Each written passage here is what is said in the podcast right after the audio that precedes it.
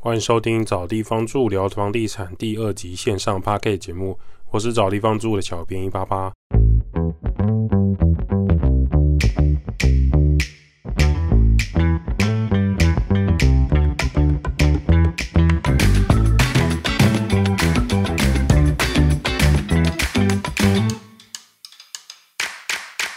找地方住聊房地产，找地方住是一间老屋翻新租赁管理公司。我们服务项目有帮屋主代租代管理房子、包租代管服务、装潢设计工程、局部小工程协助、布置软装设计。有官方网站 IG 赖连接，或是你要写 email 啊，或者是加赖官方账号都可以。那找不到连接的人，可以先到官网询问。那未来我们 Podcast 也会上传到 YouTube，拉到官网最下方就有连接。我消失了好一阵子，因为。重感冒，整个喉咙锁住，没声音，然后喉咙痛。这几天呢，终于有比较好一点，所以今天赶快来录第二集。去朋友的二手店家参观，从台北市蓝线转换到新北市红线，其实不太容易啊，因为他原本的店家那边地主要都跟了，所以他就只能退租，要整理。新的地点呢，也要简易装修，还要整理大量的商品、二手物品。原来的土地那边有都更的可能，那屋主就希望租约提早结束，寻找新的天地。那租店面最大的困扰就是每个月都要烧租金。那如果你装修又很害怕投入太多的资金，像他这样子，就是不到一年又要离开那个地点。假设有一天不租了，不管是房东不租了，还是房客不租了。装潢成本就是像填入大海里面，所以如何用比较低的装修成本来符合实际需求是很重要的。再来就是商品啊，每一个东西它都要标价格，就要花时间。那每个东西在资金雄厚之前呢，都是必须要手工制作。什么叫资金雄厚？就是你可能请人来包装啊，请人来写价格啊，请人来成立啊，请人来打扫你的店家啊。这都是费用嘛？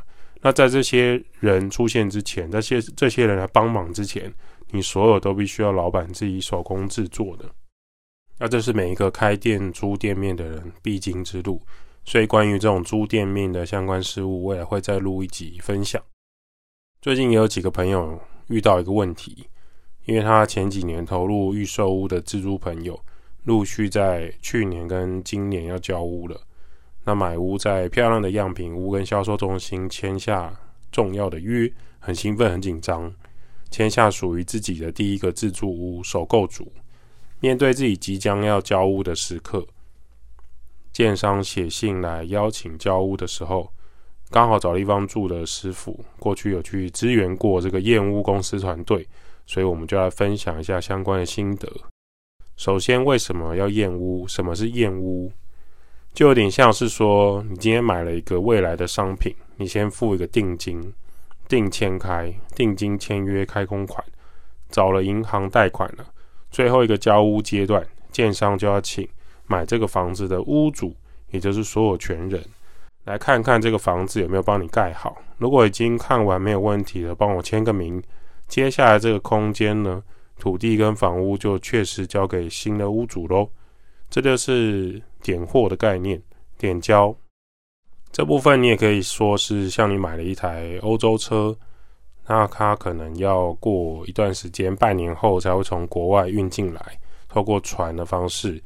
那不是说每个人都很熟悉机械啊，或者是汽车相关的问题，所以当你在买这个欧洲车的时候，你会希望。找一个比较熟悉车子的长辈，或者是修车厂的朋友陪你一起前往，避免说买到车网要抽到一台问题很多的车子。同样的，今年房屋啊，它并不是几百块、几千元，是几百万的到几千万的金额。这时候找一个前辈或长辈陪你去了解是应该的吧？甚至找了一个熟悉。这个建筑相关啊，室内装修相关的师傅或厂商也是很合理的吧？这些师傅们过去他的室内装修经验比你丰富，跟建商、营造厂交手的次数可能也比一般消费者来的多。那你这辈子可能了不起买五间房，可是验屋公司可能光是他验屋的工作就已经超过五十间、六十间的房子。相信验屋公司更有可能比你看到更多细节的部分，也许你遗漏没有注意到的，那验屋公司就可以帮你去做这些的确认。那找验屋厂商有什么好处呢？第一个就是降低被盖住的施工风险，也能减少你未来增加的修缮成本。第二个就是可以使用比较专业的仪器来做检测，避免传统是肉眼看一看、敲一敲而已。第三个是依照常见的验屋 SOP 流程，就可以逐一检查，避免哪些环节是因为你跟家人聊天呢，或是交屋小姐太正啊，你接待大哥太帅了，让你错过一些应该要点交的部分。第四个，可以在验屋到交屋的过程有一个专业人士陪同指导咨询，甚至有验屋公司经验老道的法务律师团队，直到交屋之后都可以陪着你。验屋之后呢，除了找到问题，接下来就是检查报告，哪一些问题是建商应该要负责修缮的，哪一些东西其实没有那么重要，甚至未来你屋内装潢的时候就会拆掉重做的，那这个地方你就不用花太多时间去跟建商吵架，请他们重弄。有建筑室内设计工程背景的师傅，在检测房屋是否有瑕疵的时候，交屋验屋时，透过专业手法后来测试这个房屋有没有漏水或渗水，建筑墙面跟地板是否内层有龟裂，外墙刚刚才做好，那瓷砖是不是有剥落或是没有粘好的状况，室内的地下排水管线有没有堵塞，有时候那个。拖塞或是水泥流进去，不知道。那你后面在居住的时候，就觉得为什么排水时常会不顺。再来就是电力系统是不是有合格、正常的出系统线，这一些检查都是为了你未来居住可以安全一点。试想你今天买的房子，不管你是租人的还是要自己住的，你通常会希望它半年到五年之内是可以正常居住的吧，而不是你一入住就这边有问题，那边有问题。那么这个前期的检查就相对很重要。那哪一些东西是可以测试的呢？例如说插座开关的电压检查，插座线路是不是都有接对？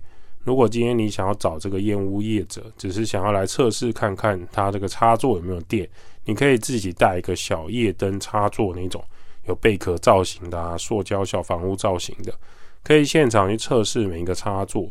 之前有网友说可以拿手机的豆腐头插手机来测试，我是不太建议这样做了，因为如果它电压不稳定，一百 V 接到两百 V 的，对手机来说那个瞬间电压就不太一样。虽然你有变压器，可是也会有影响。不相信的人想要买新手机，也可以用手机来做测试插座也没关系。常见的还有玻璃厚度的检查，有一些建商说那是胶合玻璃。就验屋公司检查出来是八米普通玻璃，那就不好笑了。高楼层的玻璃安全度尤其需要注意。普通玻璃、强化玻璃、胶合玻璃都是有差异的。那墙面呢？墙体的含水量、水分检测，有一些新城屋热水管用压接管的，明明交屋没多久，每隔一小时就会滴一滴水在交接处。有时候不是天花板上，是埋在墙壁里的，你可能打开维修孔你也看不到。交屋当下可能不会知道，透过仪器测试是比较准确，避免说一年后开始墙壁就有壁癌，啊弄到楼下，到时候就有得吵架。压接管的施工其实很快速，但常见的压接管接头有时候品质不好，双压接管有时候没夹好就会有点渗水，水电师傅做好就赶去下一间，他可能就不会注意到，所以这一点要注意。冷气排水管也可以检查，土法炼钢就是整罐保特瓶下去就知道排水顺不顺。之前曾经有师傅就是用燕屋的保特瓶下去，隔壁阳台排水孔开始满水出来，当时水电师傅就发现这个应该是两个阳台的排水管接错了吧？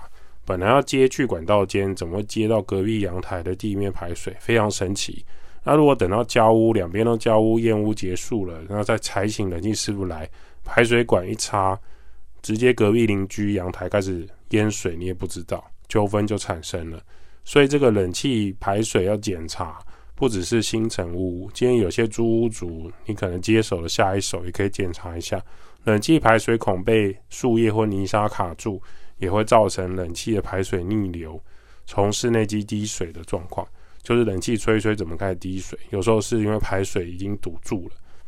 租屋、新城屋都会有可能遇到。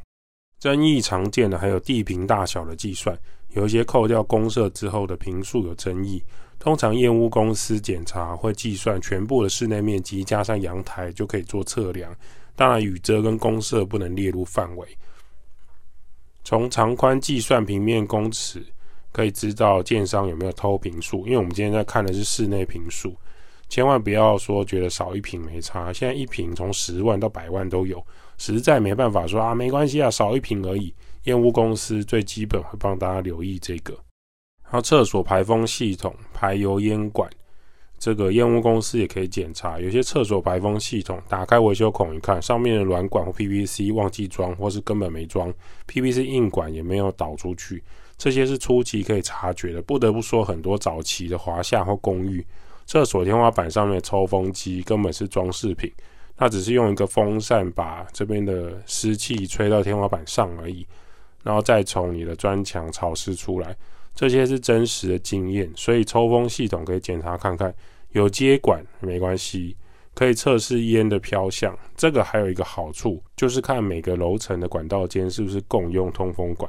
如果一侧发现，那很遗憾，你未来只要有住户抽烟，一家抽烟，万家分享二手烟。电梯跟大楼公告再多都没有用，因为他在家自家的厕所抽烟是抓不到的。验屋时也可以确认这一块。建商跟销售中心有提到的三机跟四机也需要检测。现在的洗碗机、烘碗机。厂牌百百种，除了国产、中国产、日本制、中国组装、欧洲厂牌，验屋时都要检查一轮。之前有跟师傅前往某造镇的房屋顶楼协助施作，某洗碗机超高级高档，可是它只要一开启系统，它的系统柜跟抛光石英砖就开始冒出大量的水，非常刺激。重点是它系统柜已经安装好了，洗衣控都怕后够点。像这种就是才刚准备要交屋的房子，如果屋主交屋时没有检查，这个重大缺失就会在未来中浮现，所以还是要注意一下。也有遇过租客一入住，烘碗机打开，整个厨房回路就跳电。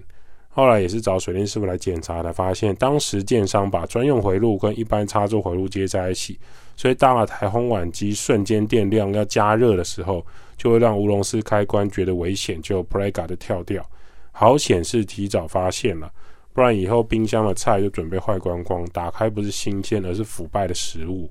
还有一个东西可能比较需要测试，现在人不能不测试的就是手机讯号，还有网络讯号。有些预售屋销售中心的讯号不错，可是问题是你的房子又不是盖在销售中心，所以大楼盖好之后，你上楼到你指定的楼层以上，你可能觉得原本只是电梯或地下室停车讯号不好。结果不是，是到室内一点讯号都没有，可能要贴着客厅窗户才有微弱讯号，这一点也要留意一下。这个有些验屋厂商会帮忙确认，有时候是大楼的讯号基地台问题，有时候是附近的中华电信讯号源问题。虽然跟建商无关，可是所谓的验屋，这个不能不确认。试想你未来入住的时候，手机没讯号，或是网路线弄出来没有光纤网络就算了，手机五 G 收不到，降到四 G 还掉到三 G，然后开赖开 IG 转圈圈就很崩溃吧？除非你告诉我说你已经是退休生活，希望回家就没讯号，不要有人烦你，未来自己用网络分享器，只要能够架 WiFi 有强波可以使用到 WiFi，那就没有问题。最终我来整理一下燕屋，小编我觉得就是水源进水排水。马达水压要测试，有敷热水器的试试看热水的速度，还有热水的大小。浴室跟厨房同时开热水看看，因为冬天夏天家人居住还是有差。然后电力系统配电盘的检查，电压是不是正常，线进出系是符合配电法规，网络讯号是不是正常，厕所阳台排水跟防水测试这些非常非常重要。反而我觉得油漆是不是有法丝纹？墙面是不是有垂直？墙面有没有误差？瓷砖有没有切齐对线？我觉得这些倒是还好。安全的问题、烦恼的问题，希望在验屋的时候都可以检查到，不要后续住了一个月、半年，光是两年内就够你头大了。一下邻居来敲门，一下子是你要去找邻居，因为维修的管路在他家墙壁里面，在他家天花板里面。新城屋这种集合住宅尤其很麻烦，不得不在验屋的时候好好跟建商讨论。有一些不是影响到安全，其实就不需要再延后交屋，因为建商也不太可能每一个项目都帮你服务到好，有些是折让一些金额给你。真心话时间，每一集我们都会有真心话时间。二手店家顾名思义就是别人用过了、有一定寿命的物品，所以当你去买二手商品或者二手电器，很抱歉，他就已经告诉你不是全新的。如果你还期盼他有保固一年两年，甚至要对方负责任，那或许身为消费者的你就必须要检讨。二手品、中古屋、中古电器，就是因为有瑕疵，所以你必须要接受，所以它半价以下售出，因为它就是年纪大、有人使用过的商品。那关于验屋，为什么很多建商不喜欢呢？因为找问题、找瑕疵、找人批评是最简单的事情。这边歪歪的，那边不符合法规。这个瓷砖敲起来有点空空的，这个插座歪歪斜斜的，那个油漆不均匀。换一个角度思考，你是建商、营造厂、工地主任、公务代销主任，你喜欢消费者找一个厂商来跟你说三道四、挑毛病吗？肯定不喜欢。所以我们还是要奉劝验屋可以。从安全跟生活基本去验，这种要求我们认为是合理的。例如说，乌龙式开关可以换小安培数，被换小安培数，那万一到时候跳电或烧掉，谁负责？例如说，厕所一蓄水就会漏水到楼下，或是说插座插了小夜灯没有亮，这明显就是疏失，是可以要求建商修复的。哪怕是厕所敲开重新上土泥防水层都要做。因为这房子买了，你可能过了五年到二十年，你不希望它未来很快就跟楼下邻居打厕所漏水破坏装潢的民事诉讼吧？也可以换位思考啦，为什么会有这种建筑疏失？各位，你你今天盖一整栋大楼，一层八户，有十二层楼，好了，我们今天不是在帮建商说话，而是一整八户十二层楼，至少就有八十户，那这八十户的施工都是大批人员团体进行。泥做一整批一整批的做，防水一整批一整批的涂，水电师傅一间一间的接线放管放样处理。请问师傅是不是难免会有头昏少弄的可能？就算是大型品牌、大型建商又怎么样？真的在接管线、在弄防水、室内处理的，不是那些上电视、上媒体采访的大老板呢？是下面工作的人呢？也不是那些得奖的结构技师哦，是每一个。第一线的小螺丝钉师傅用他的手，下面的助手、二手、三手来帮忙都有可能。我们过去有看过冷气室外机 L 架膨胀螺丝标准是四根，冷气师傅一看只有锁对角线两根，这就是疏失啊！试问台风、强风、下大雨，哪一天冷气室外机如果掉下来了，谁知道？那谁负责？台湾很擅长的就是出事再来检讨，换个位置就下台检讨，再来增加验屋标准。那或许在交屋之前，我们就可以请一个厂商来做把关。这个厂商可能跟你收五万到五十万，可是你接下来的房子可以安心一点的收租，安心一点的居住，有什么不好？